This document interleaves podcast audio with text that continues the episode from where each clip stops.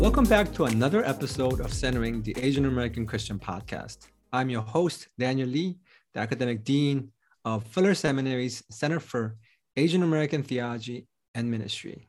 The topic for this season is Race and Grace, Critical Race Theory in Asian American Christianity. This season is made up of a series of conversations with my friend, Dr. Alex Jun, professor of higher education at Azusa Pacific University. Good to have you again, Alex. It is great to be back with you. Thank you very much, Dr. Lee. So, this episode, we will be talking about social justice and the gospel. Oh boy. Yeah, there's a lot of controversy about this idea of social justice. So, we want to unpack it a little bit. Let's start with a definition. What is social justice? Yeah, there are so many different competing definitions for social justice. And I think a big distinction that some like to make is the distinction between social justice and biblical justice. Um, I don't know if those are necessarily helpful distinctions. Um, I will just say that there are injustices in the world on an individual level as well as a social level. Um, and part of the challenge, I think, for us to recognize certain social identities that have for a long time been denied equitable treatment, uh, fairness, recognition for who they are and what they are gender, ethnicity, orientation, ability. There are many different social identities. Many of them are socially constructed and that have led to systemic injustices well, you're pointing to this idea, right, of uh, thinking about interpersonal justice, righteousness, as well as a societal. And I think this is where people get really lost because they feel like everything in Christianity should be about interpersonal, like how we treat our neighbor. What, why would we think about, I mean, what is this structural or systemic or societal? What is that thing we're talking about? Because that's actually the controversy, I think. Yeah, it's interesting, right? If depending on your own worldview and how you want to, and how we've been taught in churches for years, uh, what does it mean to be just? And what does it mean to love our neighbors? You think about the parable of the Samaritan. And ironically, many Bibles refer to the Samaritan as the Good Samaritan, in contradiction to what a Samaritan would normally have been to the listener right? It's negative. What's the modern day equivalent? I'll let the reader's mind wander for a minute to think, then what is a modern day Samaritan? Who do I think of as a Christian naturally and think evil thoughts? Um, and then if I were to add the uh, the word good in front of it, right? That would be a contradiction in your mind. But I think about the Good Samaritan as an example, and it seems like the right answer is always the individual actions of somebody who was sort of an outcast in Jewish society and culture. Um, it was the individual's decision to do all the things that he did uh, mount the, the injured traveler onto his own donkey, take him to an inn, pay for everything. Um, and so we hear the story, and it's almost this heroic understanding of an individual merciful action. But it's interesting because scripture, the Bible doesn't talk about this only the individual action. There's a broader social context that we need to address as well that I'm happy to get into. Well, I mean, I think thinking about that, I'm thinking about like the nation of Israel, right?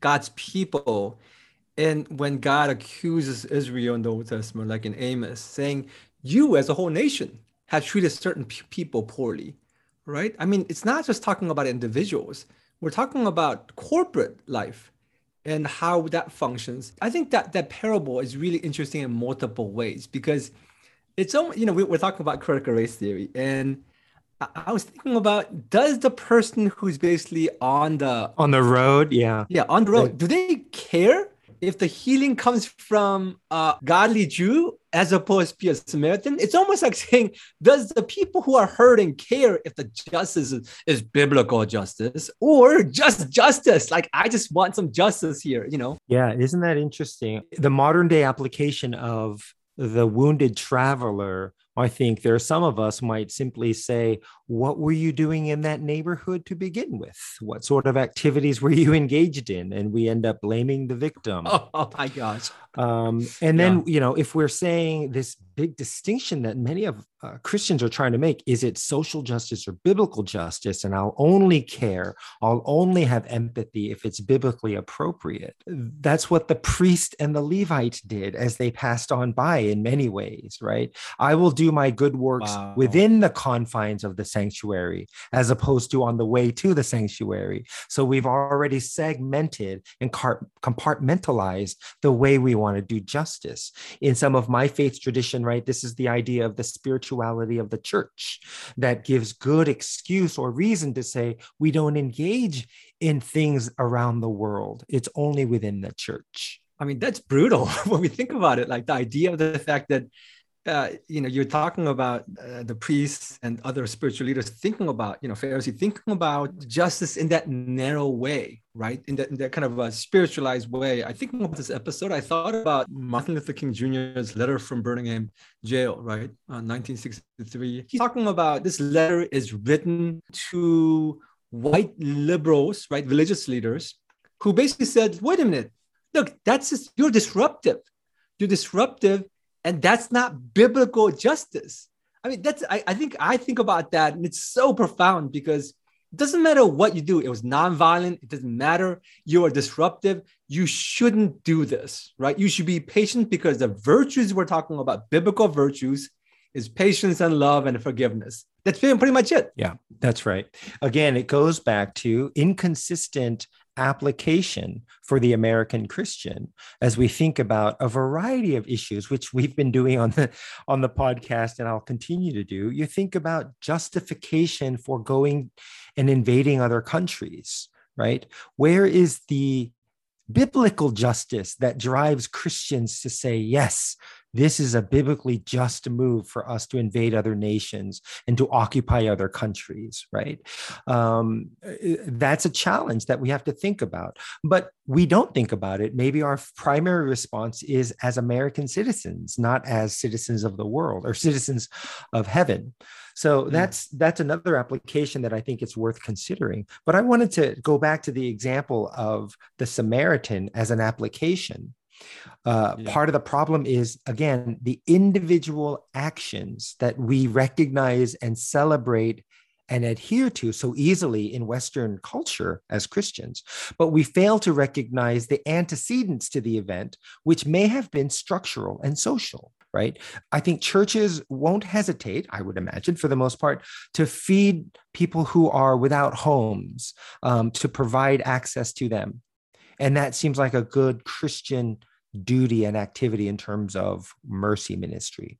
But then, if we wanted to address the social structures that created homelessness, that led to poverty, that led to hunger, we say, no, no, that's social justice and therefore not biblical justice. I don't know where where the line is for some people to make those distinctions to say i'm not going to get involved in this work because it sounds like a lefty liberal approach to caring for my neighbor. As you were describing that, I thought about critique of capitalism, thinking about the fact that Adam Smith, he saw society as an economic system with different classes working together toward the same goal. And he didn't want to connect economy, economic forces with political forces, with power.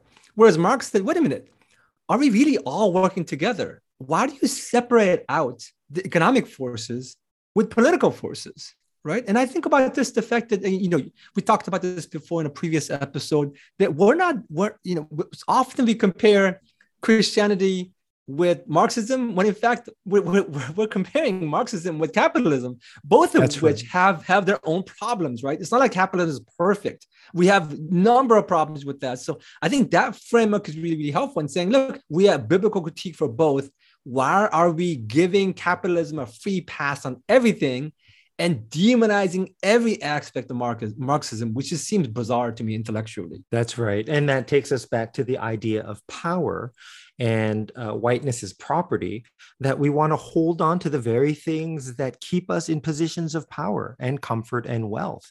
So, empire building is very much an infiltrated idea into American evangelicalism. And for the American Christian, we don't think about it. And I'm here to confess I'm I'm a good capitalist.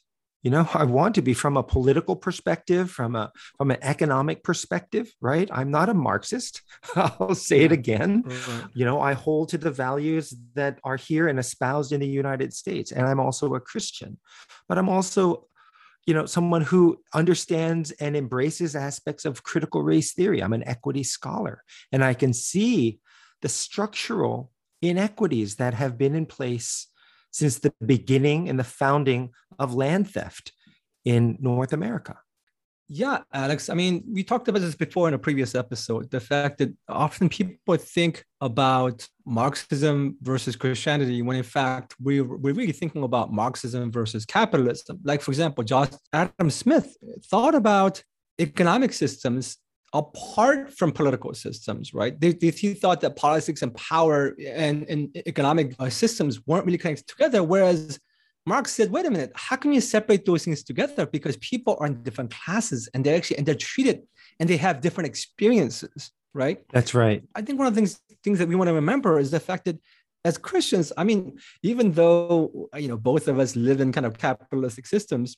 like we're not seeing capitalistic systems from God. There actually are serious problems with it. And in that sense, even though Marxism has its own problems, it actually has very insightful critique to make sure that we keep this intention and we are thinking about biblical justice. That's right. I think it's helpful to make uh, distinctions between a political ideology, economic uh, philosophies, and some theological convictions that we have. Oftentimes, uh, folks who engage in social justice work Christians who engage in social justice work and embrace critical race theory, the criticism is that you have allowed secular ideology to infiltrate and therefore influence mm. your Christian ideology. And they warn warn me against this. Um, and I say, no, you're absolutely right um, history has proven the dangers of secular ideology mm. infiltrating theology. For example, capitalism yeah. infiltrated Christianity by by justifying the the ends justify the means to justify chattel slavery, the enslavement right. of Africans uh, to do free labor, mm. slave labor for generations because it was somehow justified from a biblical lens. This is a truncated gospel. This would be a fundamental misunderstanding of scripture. Don't you think it's really interesting the fact that when we remember history, we always say, oh, yeah, some weird people thought about those things. But obviously, if you're a real Christian, you would have never thought that way. But in fact, I mean, you see majority of Christians throughout history being absolutely wrong. And we, I think generally we find the minority report, minority witness, and say, of course, Christianity is always right you know, because these people aren't real Christians, even though oftentimes these people are the majority of the people in the churches at the time. That's right. Uh, I think the word that comes to mind is shibboleth, that people love to use shibboleth as, you know, some sort of standard or um, sign that I am a true Christian right and then we attach all of these extra biblical notions of what that means and um, i've said this before in passing and now i'll just say it uh, as for the podcast, uh, there's shibboleth and then there's bullshibboleth, right? False understandings that are extra biblical that we've allowed societal norms and values to infiltrate our faith and say this is what a Christian must do: must not wear a mask, must wear a mask, must vote for this candidate, must not vote for this candidate, and the list goes on and on and on. And I think it's important for us to hold loosely to both ideas. You know, we talked about this before, and a lot of people ask. So we people say, look, when people, when churches talk about social justice, they're talking about a different gospel, or they're being distracted from the gospel work. You know, as a as a uh, church elder who thinks about these things, you know, what do you what do you think about that? Yeah, it's an ongoing debate even within my church and certainly in my denomination. Different theological traditions will sort of dictate the level of involvement that any individual church may or may not have with the world, right? It's difficult, but I've only seen bad examples mm. of churches uh, who will talk about the spirituality of the church, which is doctrinally um, a fine concept, um, but when it's misapplied, it becomes an excuse for inaction for example, civil rights and engagement in the world, that churches to say that we should not be involved in any sort of actions that are going on outside of the church, and it only applies inside the church. That seems like rationale and justification for inaction, but a lot of theological justifications for this behavior. Don't you think it's interesting the fact that when we say inaction, we think we're neutral when in fact we might just be supporting what's happening with our with our inaction. Like you know it's not like as though we're, we're totally outside of the politics of what's happening. We're part of it. That's right. There's this idea of complicity. I think psychologists refer to this as the bystander effect. Many examples in social science and psychology of this of thinking that simply by doing nothing, I am neutral. And Paulo Freire talked about that when we say that we wash our hands from an event between the oppressor and the oppressed, we are not neutral. We are, in fact, siding with the oppressors. Because the very fact that someone is intentionally, maliciously engaged in certain sort of oppressive acts requires everybody else to simply walk on by or not engage. And that is not neutrality. No, that, that's a great point. As I've been thinking about this, is the gospel only otherworldly? Jesus, Jesus died on the cross just so that all of us, after we die, can go to heaven. What about the idea of the kingdom of God? What about the idea of loving our neighbor? I think about as a Reformed theologian, I think about Martin Luther and you know his his famous tract, uh, "Freedom of a Christian." He talks about a Christian is perfectly free Lord of all, subject to none. But a Christian is perfectly dutiful servant of all, subject to all. And, he, and he's thinking about spirituality because he was living at a time when people are really into mystical experiences, their own spiritual kind of a uh, kind of an over spiritualized way of thinking about their Christianity. And he was like, wait a minute, what about the neighbor?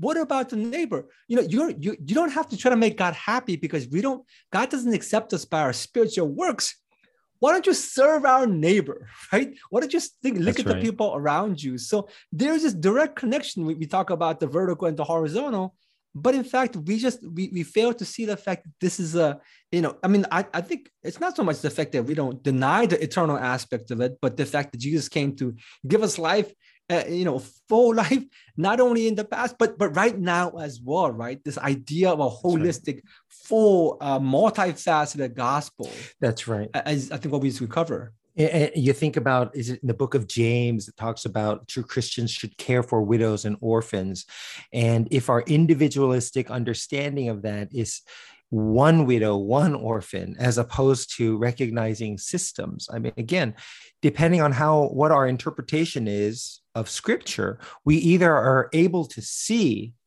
how scripture is replete with examples of systemic injustices, mm. right? Or we only see the one story. I mean, there is a major story, the redemptive historical story of a redeemer. Yes, that is the main story, but it's set in the backdrop of a lot of social injustice and unrest. And that's the buildup to understand what is happening in almost every scriptural passage, right? Again, a good example going back to the parable of the Good Samaritan, right? We recognize the injustices that go on. Jesus points out to the reader and to the listener the inconsistency, to use a kind word, of the religious, religiously faithful, mm. right? He's talking to us. Yeah and for the religiously faithful to then identify the Samaritan as somebody other than. So I don't know what world are we for Presbyterians? Are we talking about Episcopalians? you know, I mean, who are we talking? About? LGBTQ, Muslims? Who is it? Who is that other? Mm. Uh, the theological other that we completely disagree with, with lifestyle, um, theology, orientation and they're the ones who are doing work, it should convict us. I think about Black Lives Matter, uh, the organization, not the sentiment. Uh, Black Lives Matter is engaging in work now they're not coming from a perspective of imago dei seeing uh, human beings made in the image of god but the work that they're doing as a christian i can see very much addressing the importance of imago dei of image bearers who are dying in the streets every day, those that are recorded and those are not.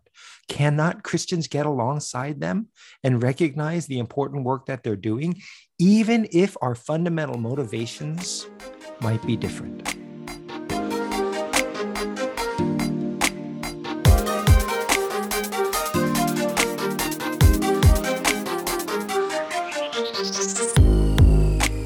I mean, last summer, uh, you and I and other leaders in the Southern California area organized this uh, API Christians for Black Lives event. And you know, I know that we had very various people. I mean, we probably one of the biggest, I think, most diverse because a lot of times different kind of churches, different religious uh, or spiritual or theological background people, they don't, we don't always work together. But this is one of the events where we had some people who are mainline, who are evangelical, and you know, you spoke to different people within more of the conservative areas. I mean, so what did you tell them? What did you tell them? Because even in terms of I mean, you know, doctrinal kind of understandings, there is a wide range, but we said this is important. This is something that we can kind of unite together because is a broader problem that we want to witness too. I mean, what did you, how did you explain this to your friends? Yeah, it's a good question. Uh, this is true for Azusa Pacific University, which is a Christian university where I'm a faculty member, that not everyone necessarily agrees, understands um, the movement for Black Lives Matter. And I also have colleagues who are very involved in Black Lives Matter Los Angeles. Uh, at my church, um, Presbyterian Church in America, um, my denomination, may not align with some of these actions, both personally, individually, or as a church. Mm. So I went on behalf of uh, myself, right? Yeah, I represented yeah. myself and who I am. Um, I have that academic freedom, I'd like to think. I have that volition as a member in good standing at my church and as a ruling elder in the Presbyterian Church in America. But I also bring with me all of these other communities into this space. So, you know, I it may start there. If someone said, "Oh, if you're trying to bring your whole church to this isn't that a violation of you know spirituality of the church and all that and it, it, my first question to this individual was do you want to come with me before i make an announcement to the church mm. will you as an individual come with me yeah no i mean you know what this idea of uh, church's corporate response to social issues as i've been reading through some of these uh, theologians uh, in the confessing church under nazi germany some of them said, wait a minute, like we don't have a theology to figure out how to take a stance politically. And thinking back to our churches today, you know, our churches are because we want to keep the, the tax exemption, we can't be political. And I was like, wait a minute, is that biblical? I mean, tax exemption is one thing, but what if we want to say, wait a minute, we think at certain times what's happening in the state is wrong, is against scripture. Can we do that? Or will we lose tax exemption? And is that something we should worry about as churches? That's such a bizarre idea theologically, don't you think so? Yes. Um, I have lots of friends who are missionaries in various countries around the world. And as they're sharing with Christian brothers and sisters in the faith who are suffering for their faith, it's really hard to bring up this conversation about tax exempt oh status oh for pastors and churches. Yeah, yeah. Uh, you know, I, when I bring it up, they they pause for a minute, and then it's just sort of, well, we'll pray for you. We don't know what to oh pray for the church in oh America oh if this is your biggest problem. Yeah right? Um, because I think we've lost a sense of what true suffering is. And I'm not saying that Christianity needs to become some ascetic religion where we're looking for suffering. That's certainly not the case. And as much as we appreciate Constantine, uh, we don't need Constantine. Mm right? Uh, this is what Michael Horton had once said uh, that we benefit from it, but the, the church does not need Christianity to become mainstream in culture. And those are the distinctions I think that we need to be battling. But I have another thought the association with any given organization or movement that people are triggered by. Today, it's CRT, right? or Black Lives Matter or whatever. Some some conservative Christians uh, have a hard time with these concepts and say, I just can't have these conversations because I associate it with something so anti-Christian. And then I say, how about the military? Now, how is it that you see the militarization of the United States, which is not a Christian nation, um, and you don't see the inconsistencies with a Christian faith. Mm. I don't identify necessarily as a pacifist, but this is something that I want to raise as just a thought experiment. Right. Uh, in my denomination, we have a regular uh, communion with the entire gathering for General Assembly, and we ask the military chaplains hmm. to help distribute the elements. Yeah and people love it they celebrate it and you know i appreciate it as well but again i want to hold a critical lens to this and i want to make the distinction between a critical lens and a critical spirit i want to hold a critical lens to this and say what would other christians outside of the united states say when they see flags and uh, battle fatigues and then they see the eucharist yeah. they see the body and blood of jesus being the elements being distributed. How does that hit for people who have a challenge, a difficulty looking at US military and their presence around the world? Right. I mean, we, we mentioned Constantine before. So Christianity uh, persecuted under the Roman Empire before Constantine. At that time, Christians thought it was unfaithful to be part of the military. But after Constantine, now we have this weird dynamic where you can be a soldier and be be a Christian. And when you think about it, I mean, how does that work, right? I I, I think it's it's complicated, but when we look at it, we're like, how does that work? Because obviously, the first century Christians took seriously uh, Christ's commands and said, "Look, how do you basically love your neighbor? How do you how do you turn out the cheek? How do you do that?" And this, I think, what's weird is the fact that we don't realize the amount of kind of undercurrents of, of culture that normalize certain things, so we can't see what scripture says. Like we just say, well, that doesn't apply because that, that's contextual. It doesn't apply to me because obviously, you know, we're Christian nations, so we can have, and as long as you're individually Christian, of course, we want chaplains in, in our army. I mean, I'm not, once again, I think that's a complicated matter, but I think we, how do we think about those things critically is basically what you're bringing up, right, Alex? Right. I mean, if, if you're a skeptic uh, listening to this and you're still listening, I haven't lost you, uh, these are the moments where people say, well, this this person is just anti-American, anti-military, pacifist, lefty liberal. No, none of those are true. Um, I want to hold on to uh, multiple realities and ask the question. In, in, my own exploration, talking with several friends who are um, military chaplains and involved in the chaplaincy, and I'm trying to understand is it similar to what corpsmen or medics do, mm. right? That, that their oath is to treat everyone, yeah. anyone, even the quote unquote enemy, mm. right? If it calls for it, it, it uh, maybe they take a Hippocratic oath as well. I'm not sure. But do chaplains do the same thing? Do they pray for? First of all, in the U.S. military, do they only pray for the Christians, uh, or do they pray for everyone with you know uh, multiple faiths or no faiths? And do you pray for the quote unquote enemy?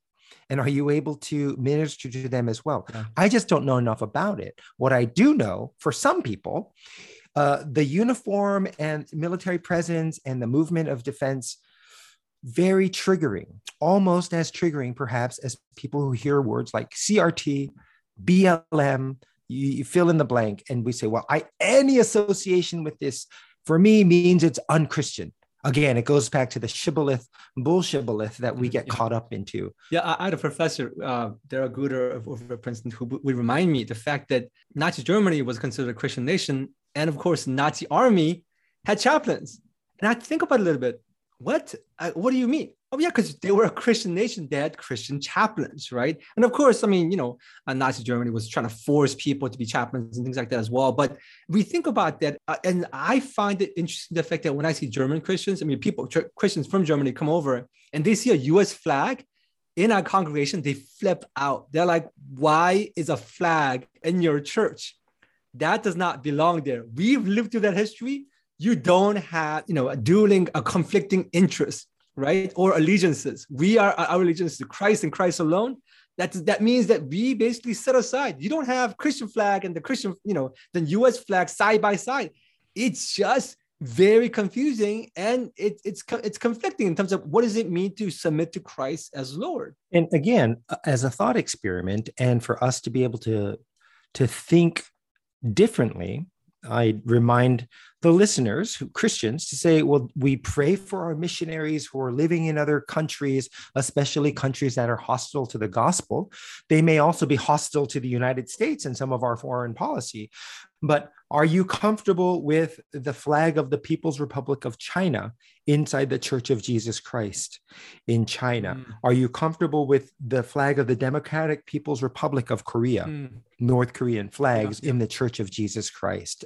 And you hear the criticisms, you hear, oh, that's awful. That's, oh, how can, you know, that's so oppressive. And then I say, now flip that flag, uh, flip the script and replace the North Korean flag with the United States flag you should oh. be just as appalled. Yeah, yeah. But if you're not, then it may reveal something that is really a conflation of our own patriotic understanding of the country along with our faith in Jesus. Yeah, I mean, so thinking about all that and coming back to it, I, I think about the, the connection between the God who justifies us, right? Romans 4 5 talks about uh, it's the one who does not work, but trusts in God who, who God justifies, right? God justifies the ungodly, and their faith is credited as righteousness. But the same God is the one who works righteousness. Psalm 103 6 talks about God works righteousness and justice for all the oppressed. And I mean, once again, we're talking about the fact that we talk about our individual personal salvation, our spiritual lives, but we have to think about what, what does it mean in, from, a, from a global perspective, from a national perspective, from a societal perspective, historical perspective, where is the injustice? Where is the oppressed that God, the Lord, Lord of hosts, want to work righteousness and justice? It's interesting the fact that if you really are, are, are keeping the testaments, Old Testament, New Testament together, the whole witness of Christ, of God, then we think about that kind of justice as well, right? We're not over spiritualizing in a sense that we, we see so often, right? That's right. That's right. And I think the other challenge, if I could pause for a moment and think about all of the brouhaha over critical race theory over you know and recently you know some of us may know the statement that came out uh, josh mcdowell uh, a very faithful evangelist and has done lots of good work for the Lord, recently came out and apologized for something he said about one of the greatest dangers, uh, threats to American Christianity or Christianity in general is critical race theory. Mm. So let's think about that. To say that the greatest threat to Christianity in America is critical race theory, not racism, mm. but critical race theory I think that reveals a lot about where we stand on certain issues. I know more people who will talk about the dangers of critical race theory, but have never talked about the dangers of systemic racism or individual racism. So I just want to pause and, and reflect on sort of where we are in this discussion eh, among Christians in America. That is a problem. That's a powerful word. When you think about that, I think people who are talking about critical race theory, they're not interested in critical race theory. They're interested in racism. They're saying this is a tool yes. to show us something. We talked about that, you know, critical race theory can be a way in which we understand more sharply doctrine of sin, right? The fact that, you know, in terms of idolatry of nationalism, of whiteness, we, we're talking about the, the powers and principalities of, of, of uh, racism and, and classism that's there in our society. I mean, these people are not trying to make idols of critical race theory. They say there is a problem, and these tools help us. If if it's not these tools, maybe some other tools, but there is a problem here. That's right. And I will say that critical race theory tenets are helpful in understanding uh, a Christian's understanding of the world and uh, identifying some of the challenges that have been, to be kind, blind spots for many Christians in America. But the solutions ultimately may not reside in critical race theory. Mm. There, I said it. It doesn't reside in critical race theory.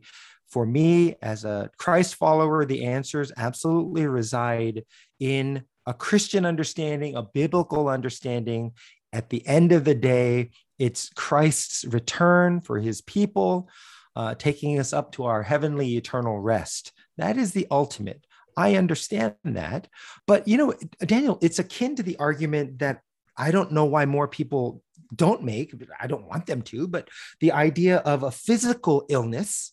Um, this is a sensitive subject, but if we were to talk about cancer, for example, or any other sort of terminal di- diseases, I don't hear Christians arguing the dangers of science, of secular science and ideology that's crept into the church. How could you get radiation and cancer treatment? You should just pray. Just preach the gospel. You're going to heaven anyway. I suppose there are some smaller segments of uh, American Christianity that reject all medicine. Right, right that's something for us again a thought experiment for the christian listener to say why is it that we're so inconsistent in the way that we might even approach caring for somebody who's got some sort of terminal illness of course we pray of course we intercede on their behalf and we pray that the physicians and nurses and technicians and the medicines that we use that were created by non-believing people but were made in God's image we can use ordinary means to accomplish extraordinary things. Yeah, I mean, that's this point. It really is so important, right? We sometimes feel like we are defending Christianity as though we can't learn from all things. And we've talked about this before, right? The fact that all truth is God's truth, because God really is a source of all truth. And uh, God is the one that judges all falsehood. I think in so many ways, we have conceptions about what Christianity is. And we try to defend those things and say, well, look, this is being contaminated or we might say, well, this is actually this is what's happening to the church. And I, am reminded the fact that our salvation comes from God, not perceptions about Christianity. Or, you know, we're not talking about a perfect church.